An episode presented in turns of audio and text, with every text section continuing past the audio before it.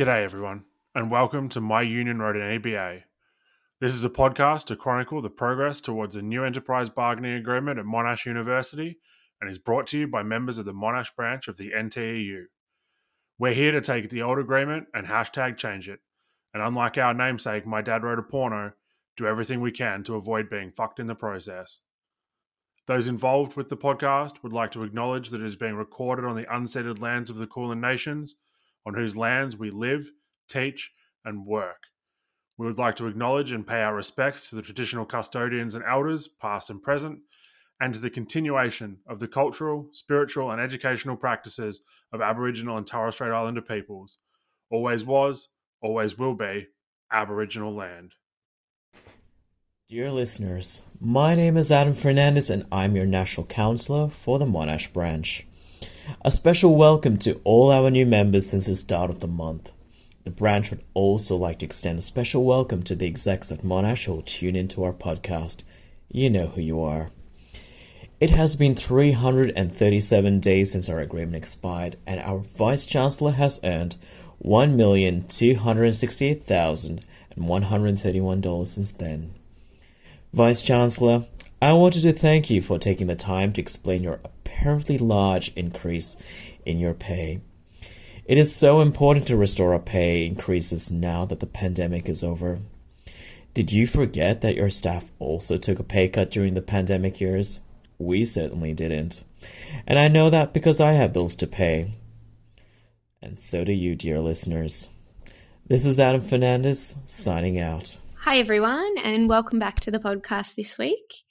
Uh, this week, we're going to be talking about some of the industrial action we've taken recently, the PhD fixed term contract proposal, and, and give an update on the Fair Work Commission as well. All right, so starting off with our stop work meeting and strike from the 16th from a couple of weeks ago now. Uh, it wasn't a particularly uh, good day in terms of the weather. It, it sort of intermittently poured down uh, with rain upon us. Luckily, because it was the graduations, the university had provided plenty of um, ad hoc undercover areas for us to congregate, which was nice of them. Um, we heard a series of stirring speeches from people like Branch President Ben Eltham, uh, MSA President Seb Schultz, uh, Grace Hill, the queer officer at the uh, National Union of Students, uh, as well as branch committee members Jed Morton, Adam Fernandez, who was dressed up as a graduation bear on the day uh, and took photos with a bunch of people. Uh, and also Kate Clark, who was sick on the day, wonderful po- podcast co-host, um, I nearly said sitting next to me, but that would only be if we were doing this in person. Uh, we did some chants, ate some cupcakes. Um, some lovely graduates came and took photos with with Adam as the graduation bear. Um, and then after, you know, an hour or so, I guess, of, of speeches and, and congregating and catching up with each other and and that kind of thing, we marched from uh, in front of the Menzies building to the lecture theatre, the science lecture theatre, for an all members meeting. Um, we're after discussing where we wanted to go next in terms of industrial action. Uh, we moved to the following motion. Noting the Monash University Enterprise Agreement expired 320 days ago. That the university's pay offer is well below CPI. That the university's offer on job security comprehensively fails to deliver for insecurely employed staff and that the university has still not responded in detail to claims in many other important areas. So the meeting uh, on the 16th of NTEU Monash members resolved to continue industrial action at Monash University until acceptable offers on pay and working conditions are made, specifically. To continue to make statements about why industrial action is being taken. To take industrial action in the form of work bans, pickets, and operational disruptions in the first week of semester one examinations, so the week of 5th of June 2023.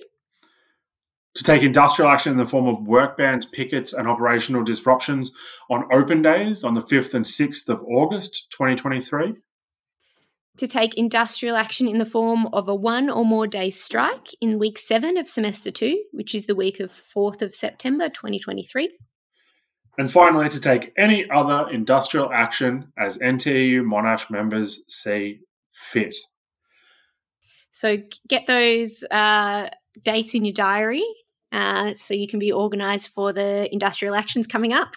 So that motion passed overwhelmingly, um, both with members in the room and over Zoom. Um, after that, uh, we had a professional staff picnic um, to celebrate World Education Support Personnel Day. Uh, which is a bit of mouth, bit of a mouthful, but it's in recognition of the work professional staff do to keep things going around the university. It was just a chance for professional staff to catch up, eat cupcakes, and discuss bargaining. People from the libraries, Monash Connect, faculty-based staff, buildings, property division, campus communities, and other areas were all there in solidarity with one another. And in other news, in lieu of actually negotiating an enterprise agreement, uni management is proposing fixed term contracts for current Monash PhD students. So, being a long term casual and a PhD student myself, this is an issue that has real world impacts on my life. Secure work while working on my PhD would have been life changing. Unfortunately, the uni didn't consult people like me when crafting this proposal. Because of this, the current proposal does nothing to address the stipend for PhD students being below the poverty line PhD students produce value for the university through their research. They organise conferences, they write papers, they speak to the press, and are an active and important part of Monash's research output. The fact that their appreciation is shown by p- paying PhD students less than minimum wage is a poor reflection on the values of Monash University. The proposal also does nothing to address the wage theft that is currently being experienced by teaching associates, which we'll talk about uh, more in a minute when we do some, an update on the Fair Work Commission. And the proposal also is a really short term solution for a problem that literally structures the whole career of PhD students if they decide to stay in academia. So, speaking for many of my uh, fellow PhD students, there's a huge amount of anxiety about finishing a PhD. For many, becoming a doctor is an incredible accomplishment that is rewarded by the university um, through rolling contracts with no support to begin to build our research profiles and careers. Essentially, contracts for PhD students only for the life of their PhD don't solve the problems that we face. Insecure work, wage theft, and unhealthy workloads will follow us for our whole careers and these contracts won't. So, what we need to do is we need a wholesale re- structural change to how we work at universities. Not the university just tinkering at the margins and not actually really doing anything to support us. PhD students want to stand with their colleagues who are not studying, not to be split off into a separate group in an attempt to divide and conquer by giving us all slightly different shitty contracts. And with that in mind, Tony and I are going to go over some key points of what is in that PhD proposal so everyone knows what's up and everyone can make informed decisions about their employment futures. So, the first uh, question that is probably the one that's on most people's lips is at what level will these be paid at? Uh, so, the answer to that is that normally, but not always, ultimately, it's up to the faculty. Uh, you'll start at step six of level A, which is a full time yearly salary of a bit under $84,000. Um, that means that it's likely a pay cut uh, for people that are already teaching casually. Um, for it to come closer to not being a pay cut, or, or, maybe for it to even bump into being slightly better off, you have to take uh, into consideration a whole bunch of other things. Uh, these these sort of benefits that um, ongoing staff get. So things like professional development, um, you know, remuneration for university holidays, that you get 17% employer um, superannuation contributions rather than the 10.5% that you would get as a casual.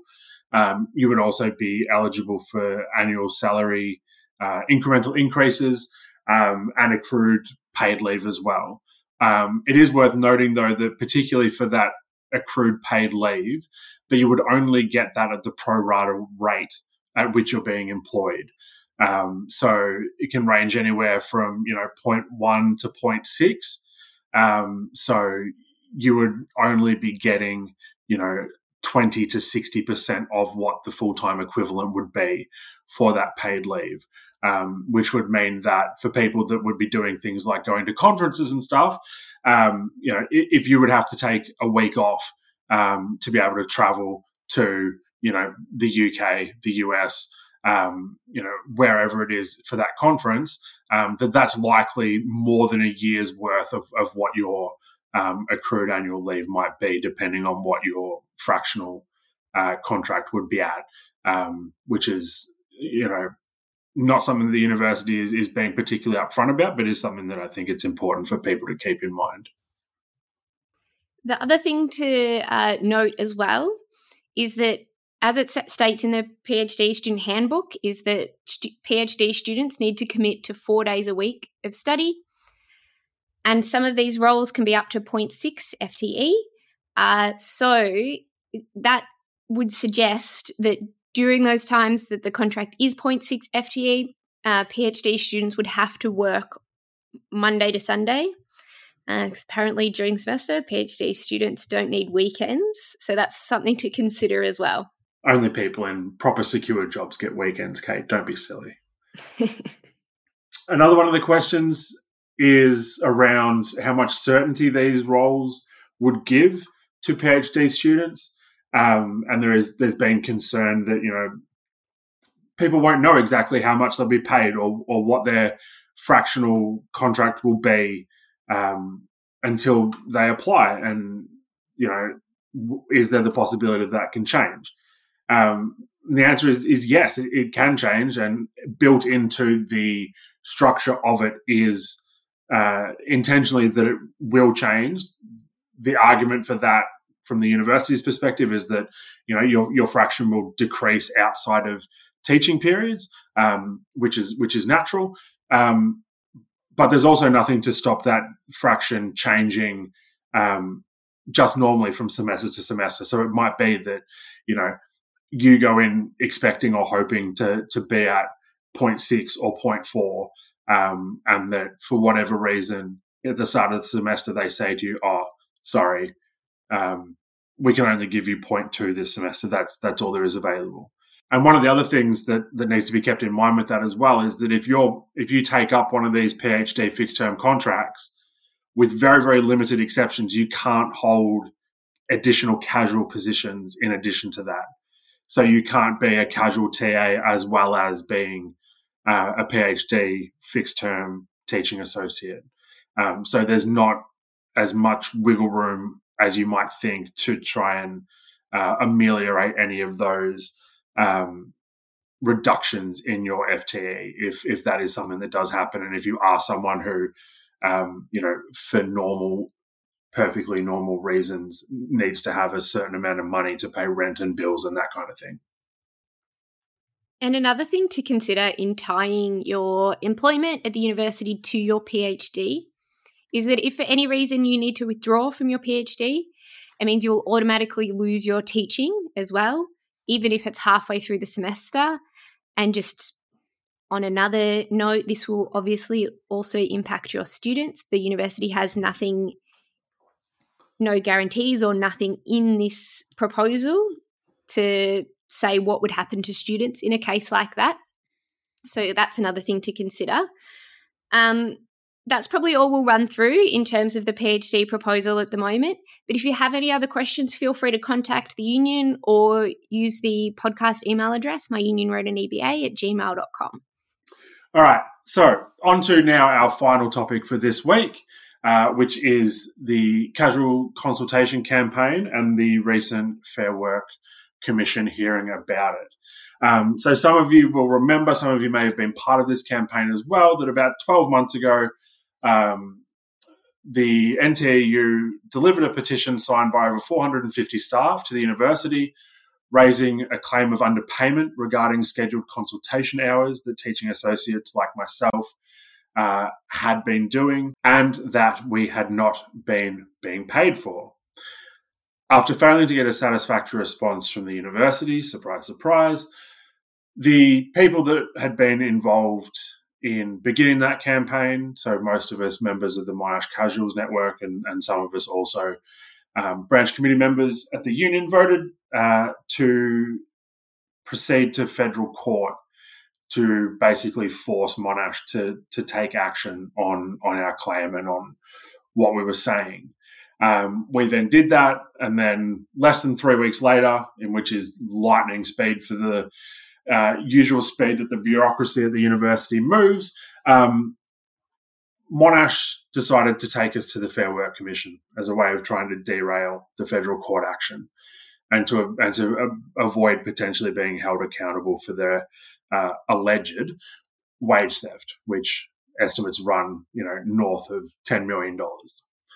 Um, what was so unusual about Monash's application to the Fair Work Commission?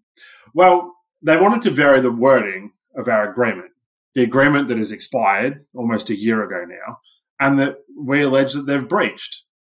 They want to do this due to an apparent ambiguity over the word contemporaneous as it relates to consultation, i.e., consultation that is or is not contemporaneous with a tutorial or lecture, and how this is remunerated.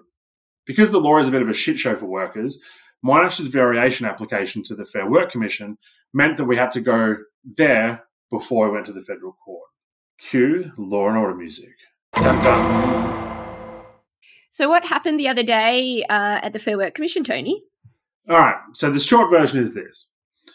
From my perspective as a layperson in the room on the day, our barrister, Siobhan Kelly, absolute legend, uh, made a stronger argument that was more convincing and also did a better job of challenging the case of the opposing side, Bork, the Klutz lawyer acting for Monash. Um, he kind of just restated what he had already said in his rebuttal rather than challenging what Siobhan had put forward.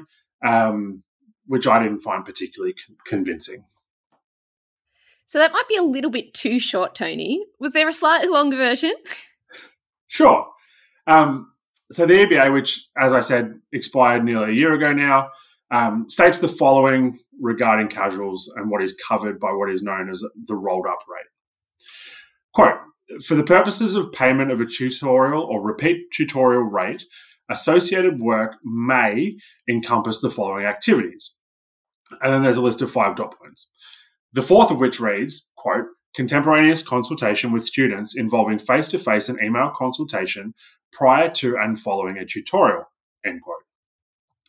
Central to Bork's argument and Monash's case is the definition of the word contemporaneous. And they pulled out this definition from the shorter Oxford Dictionary, um, which had been sent through by his instructor. I don't know what his instructor I don't know what that means. Like, feels like a driving instructor, but I'm I don't know what it's a big law firm. I'm sure there's plenty of people above Bork. Um, anyway, the definition that they used says the following. Or this is this is quoting from the transcript. Sorry. In the right hand column, about a third of the way down, you have a definition of contemporaneous. One, existing or occurring at the same time. So that definition simply cannot work. Sorry, I should. I'm Bork. This is I'm quoting from what he said. So that definition simply cannot work. It must mean something else with greater latitude because it is not because it is not contemplating at the same time as the tutorial, which I think is wrong, but we'll circle back. He continues. Then, two, of the same historical or geological period of the same age. In our submission, that's probably a better guide to what they're talking about. He then goes on to graciously say that Monash doesn't think, and Monash isn't asking, for contemporaneous to be considered as anywhere within the same geological period, uh, that within a week either side of their tutorial should be fine. This means, as far as I can tell, that a casual could hold a tutorial at 8 a.m. on a Monday morning, and that on 4 p.m. on a Friday afternoon, they would be reasonably expected to have a contemporaneous consultation with that student if they asked for it would essentially relegate us to being permanently on call.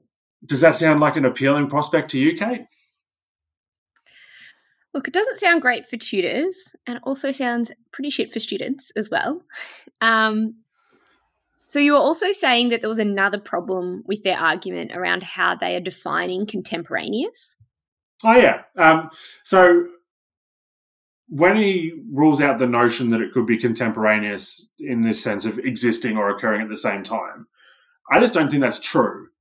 So a tutorial goes for a set amount of time, right? So Monday 8 a.m. till Monday 10 a.m. Um, but we don't actually start talking on the hour and then stop two hours later. There is time within that two hours, most like normally, you know, in, in the first five minutes or the last 10 minutes where people are, you know, getting settled or getting ready to leave, respectively, um, you know, students can ask questions then. Students do ask questions then. But that's apparently inconceivable to Bork and to the university. They would prefer that all consultation be considered contemporaneous so long as they are within the semester, which seems to be, you know, patently bullshit and massively exploitative. But what do I know? Yeah, I mean, that sounds like pretty classic university shiftiness. Um, what was the uh, union's position? So, our primary position, as I understand it, and again, I am not a lawyer, a lot of what they were saying in the commission was went well over my head. But as I understand it, uh, our primary position is that Monash's variation application should be rejected outright. Um, Monash is saying that this needs to be fixed because there is ambiguity from our perspective, there is an ambiguity. We should be paid for the consultation hours. That's why we took them to court. Uh, and they took us to the Fair Work Commission as a way of trying to dodge that, as a way of rewriting history and turning back the clock to retrospectively justify not paying us when we should have been. Mm, I mean, that sounds pretty logical and sensible to me. Was there anything else worth, worth talking about from the Commission hearing? Um, less relevant to the case as such, but they definitely speak to the attitude of the university and its lawyers. The first is this weird bit in Bork's opening remarks where he, he detours really significantly just to shit talk me and essentially say that I don't understand how to do my job. I'm oh, sorry, what? Yeah, so sort of two thirds of the way through his his opening sort of argument, he pivots from talking about Monash's position that something needs to be done about the clause to saying that I'd given quote baffling evidence that when students come to talk to me during consultation hours, they sometimes talk about issues they are having in their own lives or ask questions about their futures. And then he says, quote, we don't know how this fits into the case. Well, then why did you bring it up, mate? Like, you've taken this detour to specifically say this. Anyway, um, he then goes on to show that he has no idea about the reality of what we do.